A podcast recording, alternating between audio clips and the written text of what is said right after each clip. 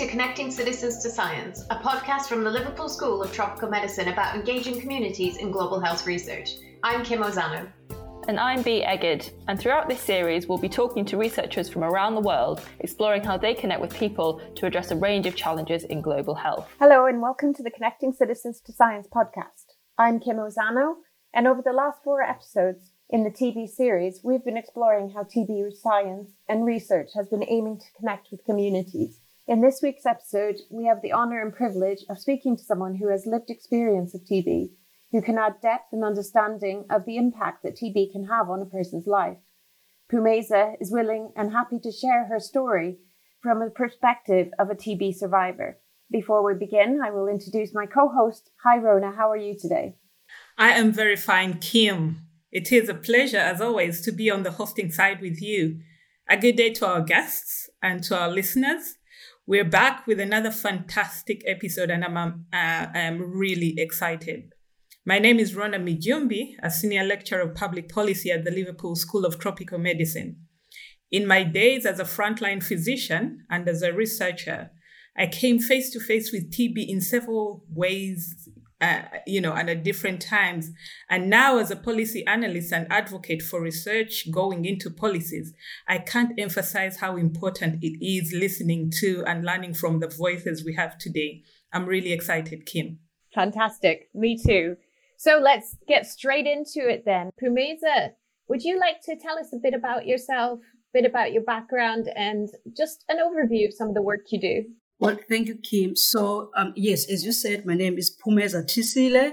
I am actually an X D R T B survivor, and I am currently working with T B Proof as an advocacy officer, a research assistant, project lead, and um, so, yes, uh, I'm based in Cape Town, South Africa. Thank you, Phumeza. Could you tell us a bit more about what it means to be an advocacy officer? So what it means to be an advocacy officer, especially with a lived experience of T B, is that I am able to connect with, with my work in a, in a way that any other person can't. I mean, I know what it means to have T B. I know what it means when someone, I'm listening to someone telling my story of having T B. I know the frustrations of having T B and stuff like that. So being an advocacy officer for me is being able to stand in a room and talk about what's wrong with T B, what needs to be done with T B. So yes, to me, that's what it means to be an advocacy officer. Thank you very much. That really helps me and our, our listeners understand kind of what you do and some of the other roles you do. Can you just tell us a bit more about that? So yes, so um, I'm also a research assistant at uh, with my workplace, T B Proof. So we are currently trying to understand types of stigma that T B patients face when they go through the treatment, be it they face stigma in the communities or they face stigma at home or at the at the healthcare facility, facilities. So we're trying to see what kind of stigma that people experience and how this affects the, the, their right to take the medication that they are supposed to take. So that's that's that. And also now we are finished with that part of the research. So now we are we noticed something while we're doing the research that people struggle with mental illnesses. There are still things that people sort of like, they try to let it go. But then when we talk to them again, when we're, in, when we're interviewing them, we see that T B really affected their well-being. And it's something that it's part of them. They can't let go, but they need to heal. They need to move on because, yes, T B happened. Yes, T B is devastating. There are side effects that, that are irreversible. For instance, there are side effects that can make you disabled for life. So there is a lots and lots of need of, of research when it comes to T B, mental health and T B, and also with substance use, because sometimes people cope in ways that they, they you know, in ways that they, they help themselves. Some they use uh, so that they, they, they sort of like forget. They use alcohol, they, they use drugs, stuff like that. So yes, while we were doing this research for stigma, we found something else, and that now we are dealing with that, with that something which is mental health and T B. It sounds like very important research and something actually we haven't explored too much in this series. So we will definitely be looking into that a bit more. So Phumeza, one of the things we would like to understand is more how you came from the position of having lived experience with T B and uh, kind of the history around that and, and how it was for you and your story. And then we would like to hear how you ended up doing this amazing work as a research officer, as an advocacy uh, officer as well. So if you could just talk us through that journey and, and how it materialized for you, that would be really interesting. Okay, so yes.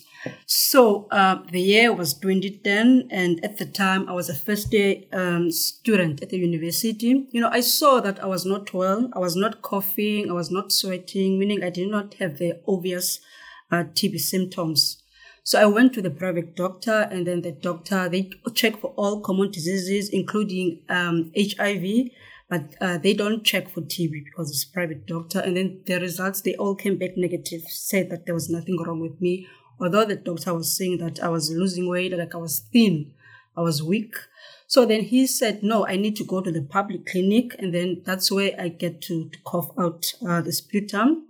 And then at the time, I had to wait for like three weeks to get the results. And at this point, I was way too sick.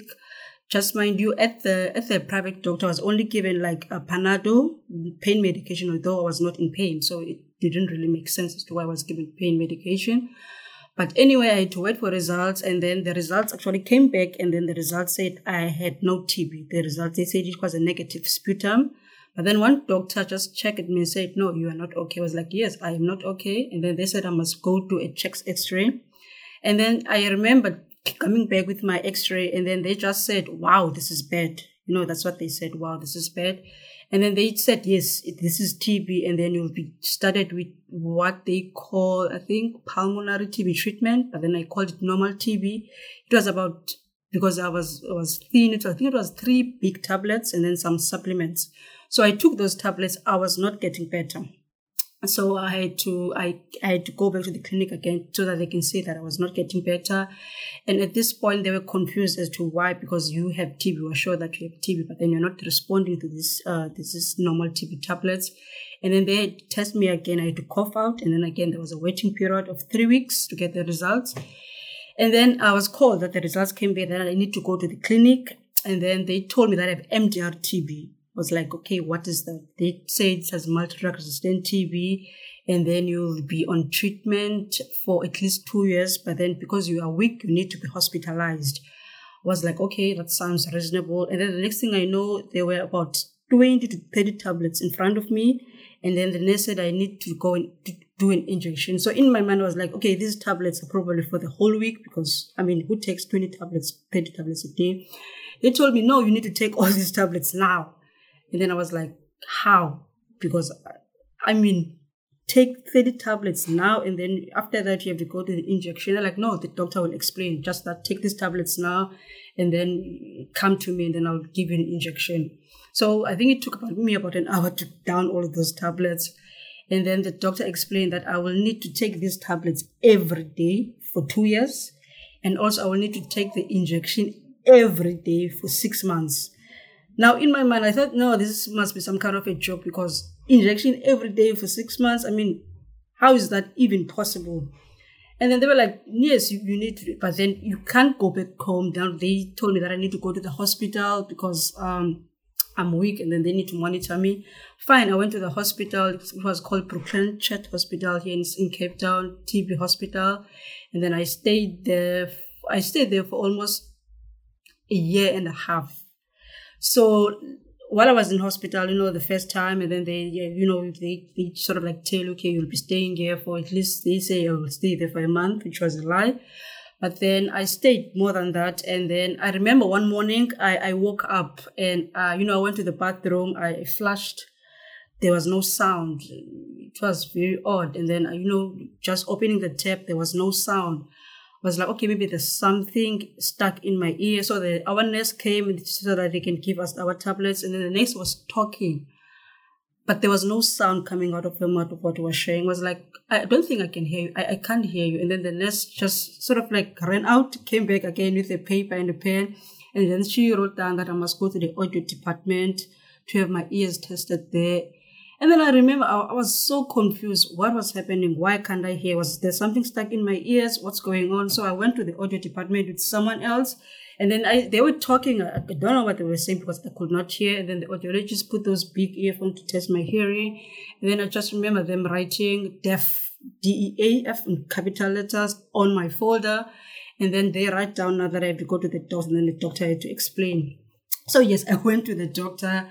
The doctor explained in writing, because now I was the only one doing the talking, although I could not hear myself. Very, very odd experience. And then the doctor was writing that uh, they were very sorry. I got uh, irreversible hearing loss and that there's nothing they can do. And then I was sitting there like, okay, I might be read, reading this wrong. This cannot be happening. So then I was told that I, I need to move from that ward of M D R. Now I have to go to the ward called pre-X D R, which is pre-extensive resistant T B. So at this ward, I was checked again as if I was a new patient. And then they saw something unusual in my lungs. And then they were writing to me that it might be cancer, it might be tumor, but then I need to go to the other hospital called Groote Schuur here in Cape Town. And then luckily enough, it was not cancer or tumor. It was just some building. It was just some liquid, you know, building up in my lungs. I was like, why? But they, they could not explain that in writing. But anyway, I ended up doing the surgery to do that. Remember, I'm deaf.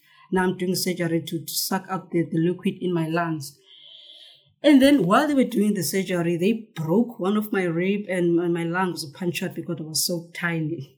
so um, I got better anyway with all of that. I was then sent to, to the T B hospital. I was better. I was responding to treatment, which is pre-X D R treatment. They finally were able to discharge me after almost over a year. And I had to go back home to take my tablets at the nearest clinic.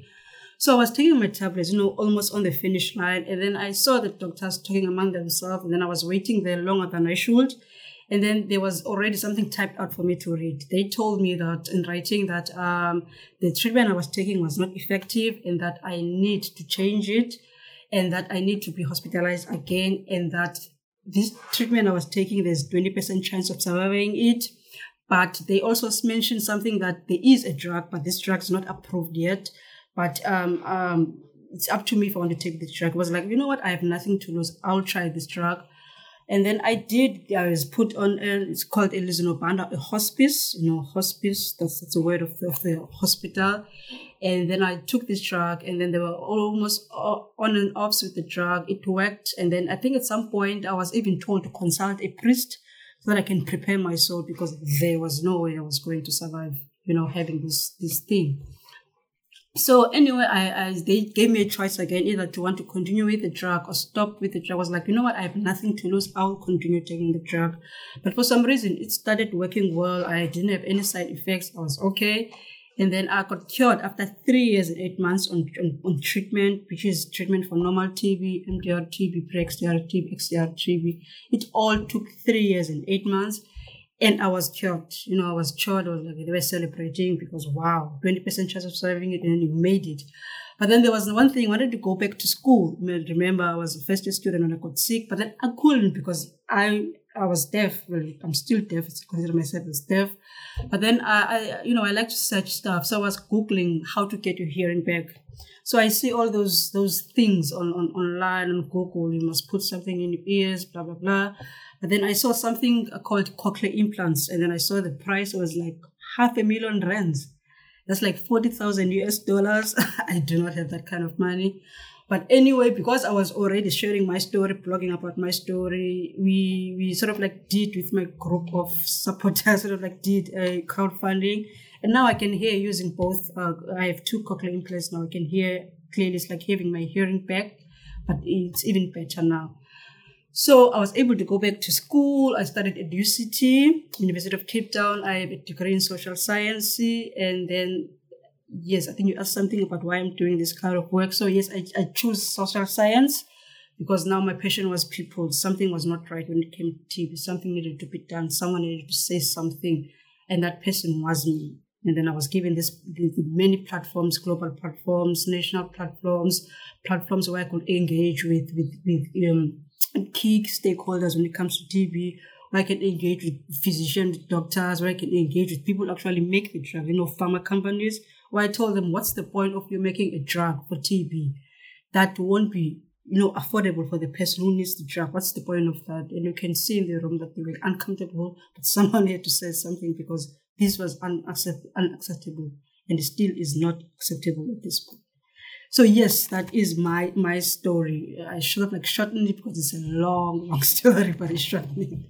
Thank you so much for sharing that with us.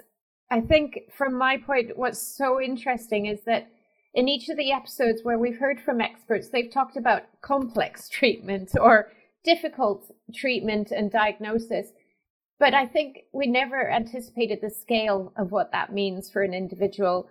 You know, to face the big di- misdiagnosis, the hearing loss, the, the fear of um, death, and, and whether your life was going to continue as you once knew it, and then to research and raise money yourself and become this advocate is an amazing story. So I also forgot something. With the drugs, it's not like you're going to take the drugs and then you have a good day. No, you will vomit every day. You will vomit every day. It's not like, no, today you'll take a break, no vomiting today because the drug decides, no, it. I mean, twenty tablets in your stomach, sometimes you don't even want to take those tablets. You know, sometimes they advise you to crush them, you know, crush all those twenty different colors, imagine, and then put them in a yogurt. I hate yogurt to this day because I used to do that. There's a juice that, that they sell here in South Africa called Oros. I used to do that. You know, I tried everything that to make sure that the drugs are in my stomach, but I hate the smell of yogurt. I hate that juice.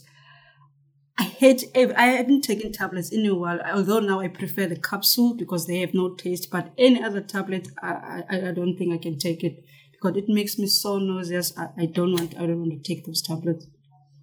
Can be pain medication, like you know, pain medication like Panado. But I, I, no, I'd rather have the pain and it will pass because there's no way I'm swallowing another tablet after having to swallow tablets for three years and eight months. I can, I can to understand that completely. And one of the questions I was going to ask is, How how is your daily life right now after going through that experience? You're obviously very busy and you have, you know, such an active role in changing the T B experience for others. Is is is that is your life manageable now, or is it still complex? You've mentioned already a few things that will stay with you forever. So I think one thing that took away my life, for instance, it was the hearing loss, because I was actually deaf for five years. So I lost, I would say I lost five years of my life, but then I got that back through cochlear implants, and then I wanted to do a difference. So then um, I think I met T B Proof for one of the conferences. They were like, you know what, do you want to work with us? I was like, sure, I'll do that. I didn't know what that means at the time. But then they told me that you, because your story is so powerful, it can change many things, you know. Like for one, um, South Africa was was the first country to actually stop the use of the injection, because of voices like myself and also other voices, and also the, the petition that T B Proof did, so that you can hand it over to our Department of Trade and Industry, so that, it, so that they can kind of like switch the injection with the new drug that was available at the time called the bedaquiline. So the, South Africa was the first country to stop the use of injection because it didn't make sense to me. And then they also told me that the injection I was taking, it was not even effective, the treatment. So it was not helping me in any way. I could have just not taken it in the first place, but because they didn't know at the time, I had to take it and risk having, you know, irreversible hearing loss. And also another thing, I still get messages on, on my Facebook, on my Twitter, people asking me, you know, to help them to get cochlear implants. Sure, I wish I can, but then I don't have that type of money. What I can do is that, you know, ask them to share their stories. But people, people want to be anonymous. They don't want to be known because there's also a lot of stigma attached to T B. So yes, I still get those messages. I, I still sort of like try to make people to share their stories. There's nothing to be ashamed of of having T B. It's just T B is in the air. I mean, everyone who breathes can actually get T B. I mean, people should understand this. It doesn't choose a certain kind of people. Anyone who breathes can actually catch T B.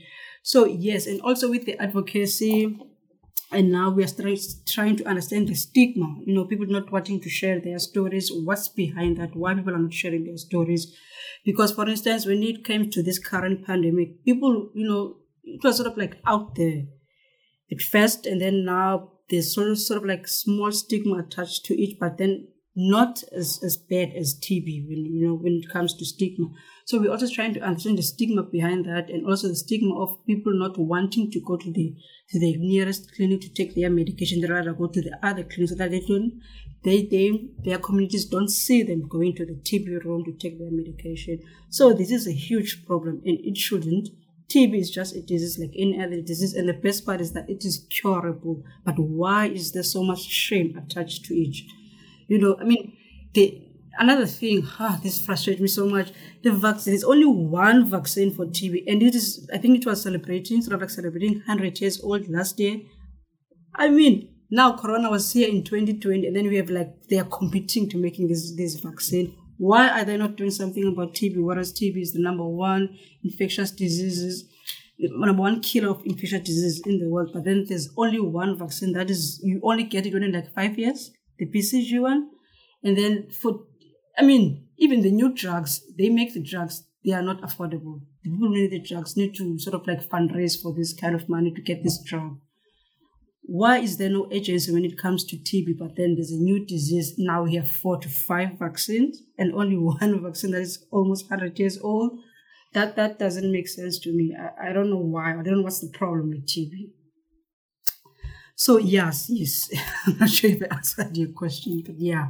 I think it's a really important message to get out there. And Phumeza, what you've done is is give a a life story to some of the messages that are going out. So our, our other episodes do call for vaccine and affordable treatment that, you know, meets patients where they are. And I think what you've done is is really, you know, challenge researchers and scientists to say, you know, COVID's highlighted what we can do. Why isn't this being done for T B patients? Anybody can get T B. Um, and I think that's a really important message.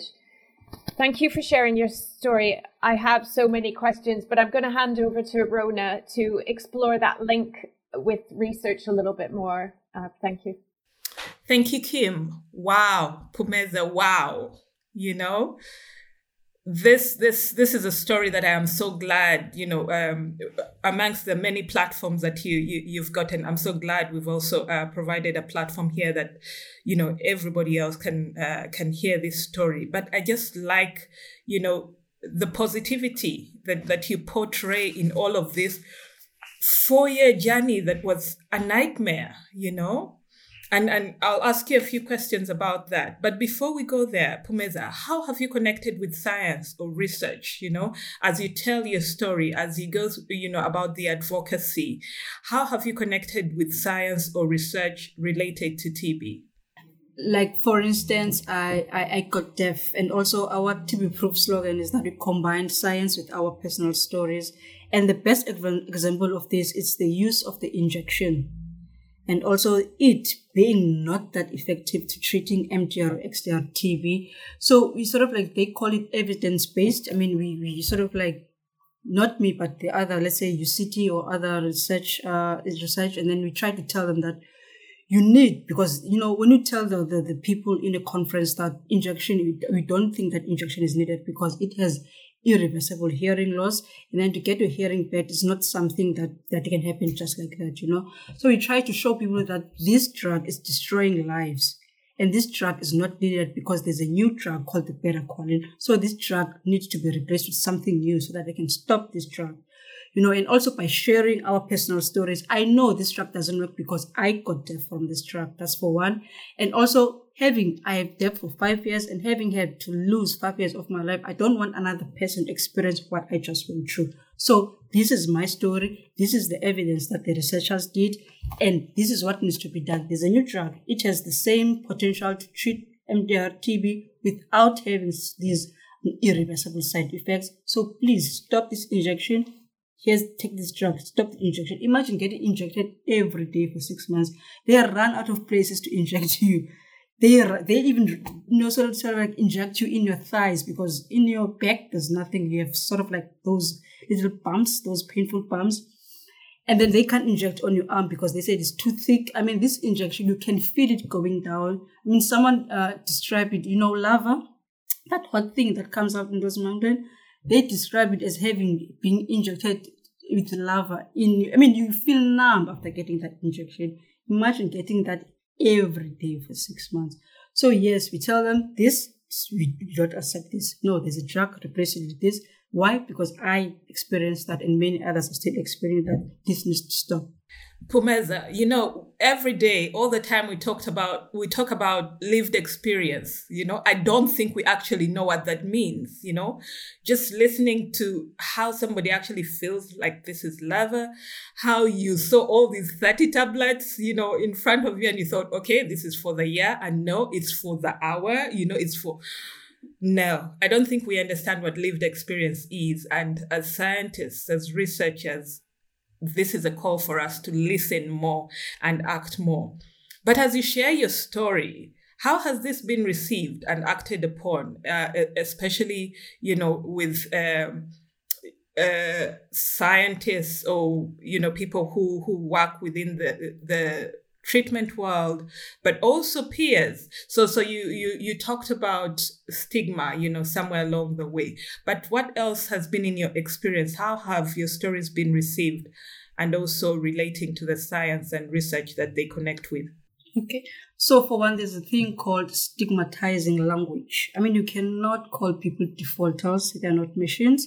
You cannot call people suspects. They are not criminals, you know, T B suspects, T B this, T B, no. Call people, someone living with T B, call it defaulter. No, you don't call someone a defaulter. You call someone who have stopped taking their treatment for whatever reason that may be. So there's still that, especially in the scientific world, whereby you refer to, I know it's research, but still, you cannot refer to people while they're in their room as if they, you know, call them, they, they, they are T B suspects in our clinics, they are T B, you know, words like that. No, no, you know. But then also, I, I like the fact that I was given a global platforms whereby I was talking in, in World Health Organizations. I was also invited at the U N high-level meetings, whereby, you know, powerful people who actually have the power for change were listening to my story. And you know what's refreshing is that after you've done your speech and then someone will come to you and they'd like to, you know, clarify something. So you said you got deaf because of indication. So what can we do? What do you want us to do? You know, that also gives me sort of like hope. Okay, no, someone was actually listening to this. There is potential for change. So I won't stop sharing my story until this change, you know, happens. So yes, there is that. And also with the research, as you, I think you've mentioned, um, came something about you never actually sort of like know, you know, have someone actually had lived experience. You just know this through research, which is, is only sort of like, you know, written words, but having, hearing someone actually went through this. So it changes people. And that's what I noticed by sharing my story. People were like, wow, this is a real thing. thing. T B is a problem. T B medication is a problem.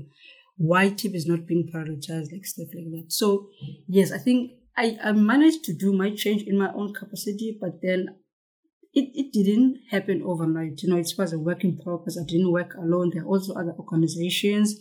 There are also another, other people. There also were trying other doctors who were interested in helping T B patients because they were also only treating the patient, but not understanding what the patient was going through. So that, that sort of like um, encouraged me to do more, you know, encouraged me to, to sort of like get other people to be part of this, I will call it the revolution, so that we can try to change what is currently happening with T B.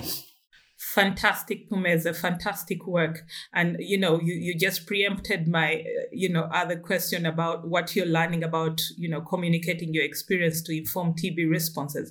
But maybe uh, what, what I'll ask you now is, what are some of the things that you know now that had you known as a patient would have made your journey easier? Now that, that, that you're on this other side where you're also helping with the management of T B, what are some of the things you know now that if, as a patient, you knew, things would be a whole lot easier? So, for one, I did not receive any T B counseling. But then now I just learned that there is a T B counseling for people starting the treatment. And also, I, I understand now that they were supposed to tell me each drug I was taking I should experience, which is blind. There's actually two irreversible things that happen when you're on treatment, which is irreversible blindness and also irreversible um, hearing loss. So they were supposed to tell me that you are taking these drugs and then classify them as these drugs, you might experience some sort of side effects. And then if you experience, let's say, something odd or something you can't see clearly, you need to report it, you know. But then on my case, that didn't happen like that. It happened suddenly. I woke up and I was deaf. And then to some people, they actually reported um, having had a hearing impairment in, in their ears. So another thing I learned is that um, when it comes to T B, you actually refuse. You know, you can refuse, say, no, you don't want to take your T B treatment, or you, you can say, no, you want to take certain t- tablets.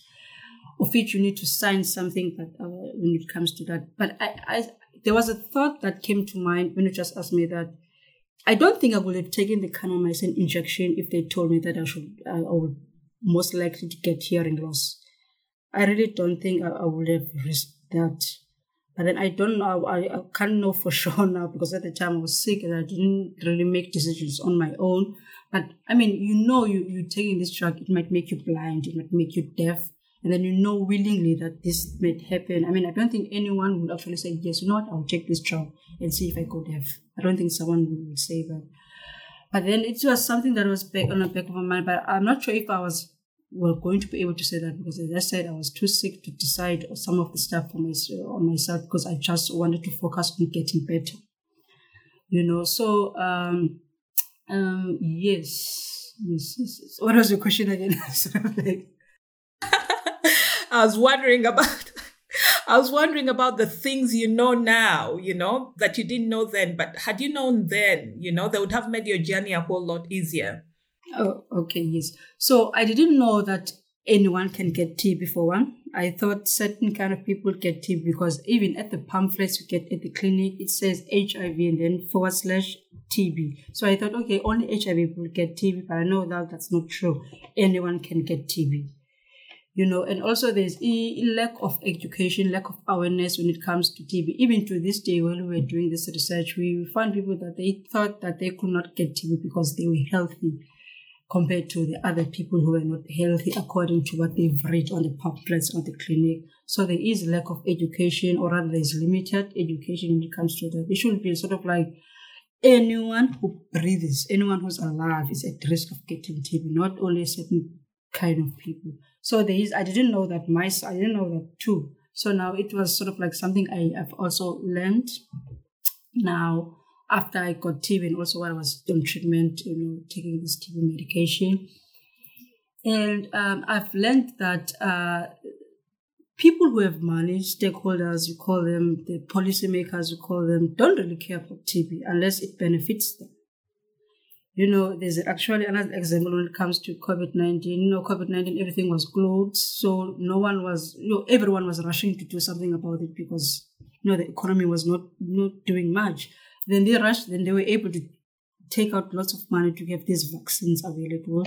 And then when it comes to T B, they're like, nah, no, no, what T B, ah, not our thing. Mm-mm. You know, there's not much money when it comes to research and development when it comes to T B.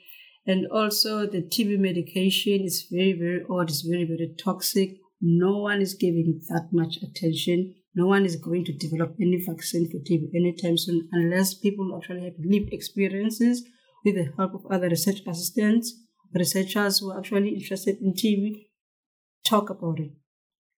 You know, but then ugh, sometimes you just talk, talk, talk, and then no action, you know.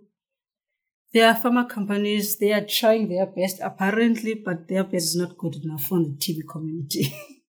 No, I hear you, Phumeza. I hear you very well. And and I wish we could stay here all afternoon, but, you know, um, we might not be able to. But I think the messages are coming through. They definitely are coming through. My last question will be, um, you know, Kim is a scientist, you know. She has lots of friends who are scientists and researchers who will be listening in, and they work on T B and they do care about T B. What do you think is needed from these people? What do we need from scientists and researchers to be able to support the cause more than, you know, to, to be able to support more involvement of people with lived experiences like yourself? Okay. So to people listening to this podcast, be it a, a researcher or a scientist, just please prioritize T B as you did with other diseases out there. T B, I know it's labeled as the disease of the poor, disease of this and that, and that is just wrong. We need research and development. We need new T B drugs.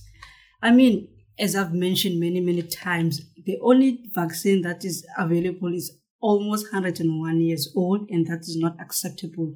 Please develop develop new drugs that are not toxic, drugs that you can take on the go. Imagine having only one drug for T B. I mean, you can take it in the morning and then you can go about your life, you can go to school, go to work, whatever. But please develop this drug. Please develop. Imagine having prevention for T B, which is the vaccine.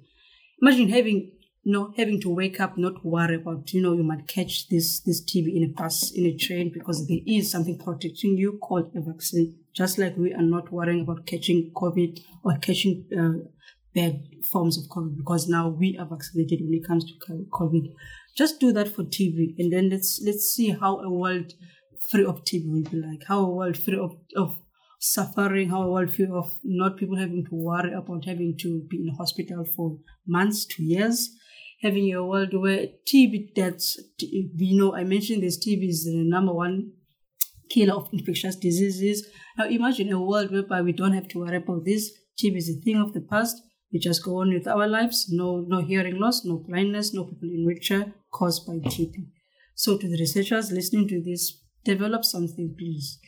Two drugs, three drugs, that's acceptable. No injection. Vaccine for anyone, everyone, apparently, so that we don't have to be scared of catching T B again. Because to this day, I'm even, even, even I have a little tickle in my throat.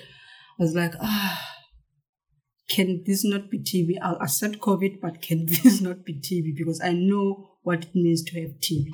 So yes, that, that is my message, Rana. Phumeza, I can't I can't say thank you enough, you know, for, for, for the messages. There are lots and lots of messages for the scientists. I think one thing that will stand out for me, Kim, is the language, you know, that uh, it, sometimes we don't even think about it. We, we're saying T B cases, you know, suspects, defaulters. I think that for me, Phumeza, is a very strong, um, you know, uh, message coming out from my colleagues and I. But I'll hand you back to Kim, uh, who will help us wrap this up and pick up some other messages we can go home with. Thank you so much, Phumeza. This has been fantastic. Thank you, Rona. Thanks, Rona. I think we've captured so much already. Um, Phumeza, you're inspirational. The work you do is powerful. So I just have one more question. I am a social scientist as well. And as a social scientist, we want to bring people's stories alive, and we want to communicate those stories in different ways so that the people who are making decisions can hear them. How can we do that better?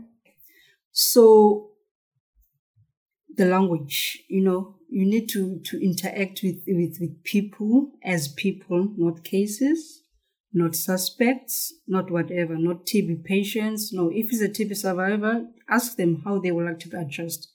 Don't call them a T B. I, I mean, I do, I still do attend these calls whereby they still refer to me as T B patient. I was like, I've, I've been cured for almost, I mean, you cannot continue calling me a T B patient. So please, you know, as a social scientist, I mean, you know this, you know, respect people as people, not as someone who's attached to something. Respect, because you never know, you might talk to someone and then they might just surprise you because you have this idea that they had T B, so there's no way that they can know anything, uh, anything other than having T B. So I've noticed this in, especially those high-level meetings. No, we have a T B patient here in Phumeza. I was like, I am not a T B patient anymore. I was, yes, but now I'm cured.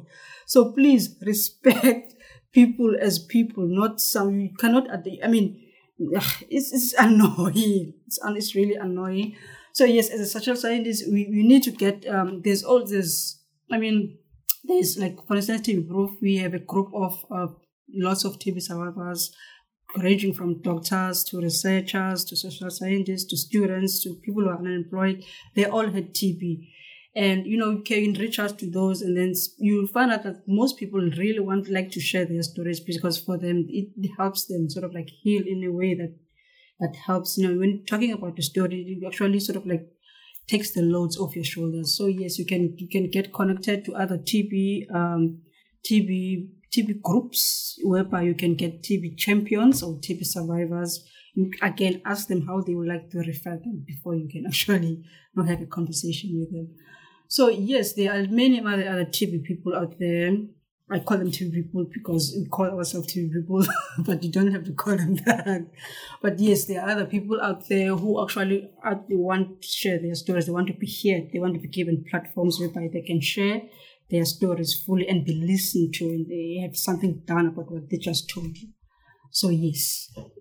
I think that's wonderful advice and a wonderful way to close um, the episode. But you stressed to us the importance of Um, connections and networks. Is there any specific networks or places you want to direct people in this episode so our listeners can, can go to learn more about um, people's stories? Is there any advice that you want to give to our listeners?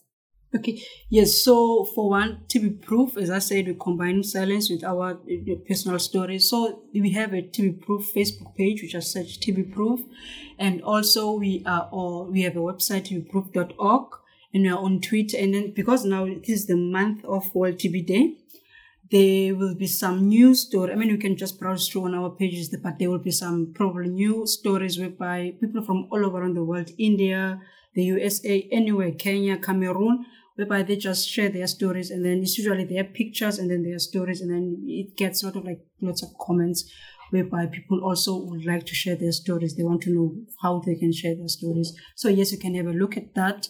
And also there are other organizations in, let's say, India, there is um, G C T A. It's also, they also have some, their own T B survivors or Indian T B survivors, if you're comfortable sharing Indian survivors. And um, now they just run away in my head. But yes, but for now, just check out for T B proof dot org or just search for T B Proof on Facebook. Wonderful. We will put all those links um, in our uh, bio, in our blog, blurb that goes with the episode as well. So nothing more for me other than say thank you for sharing with us and joining us today. It's been a powerful episode.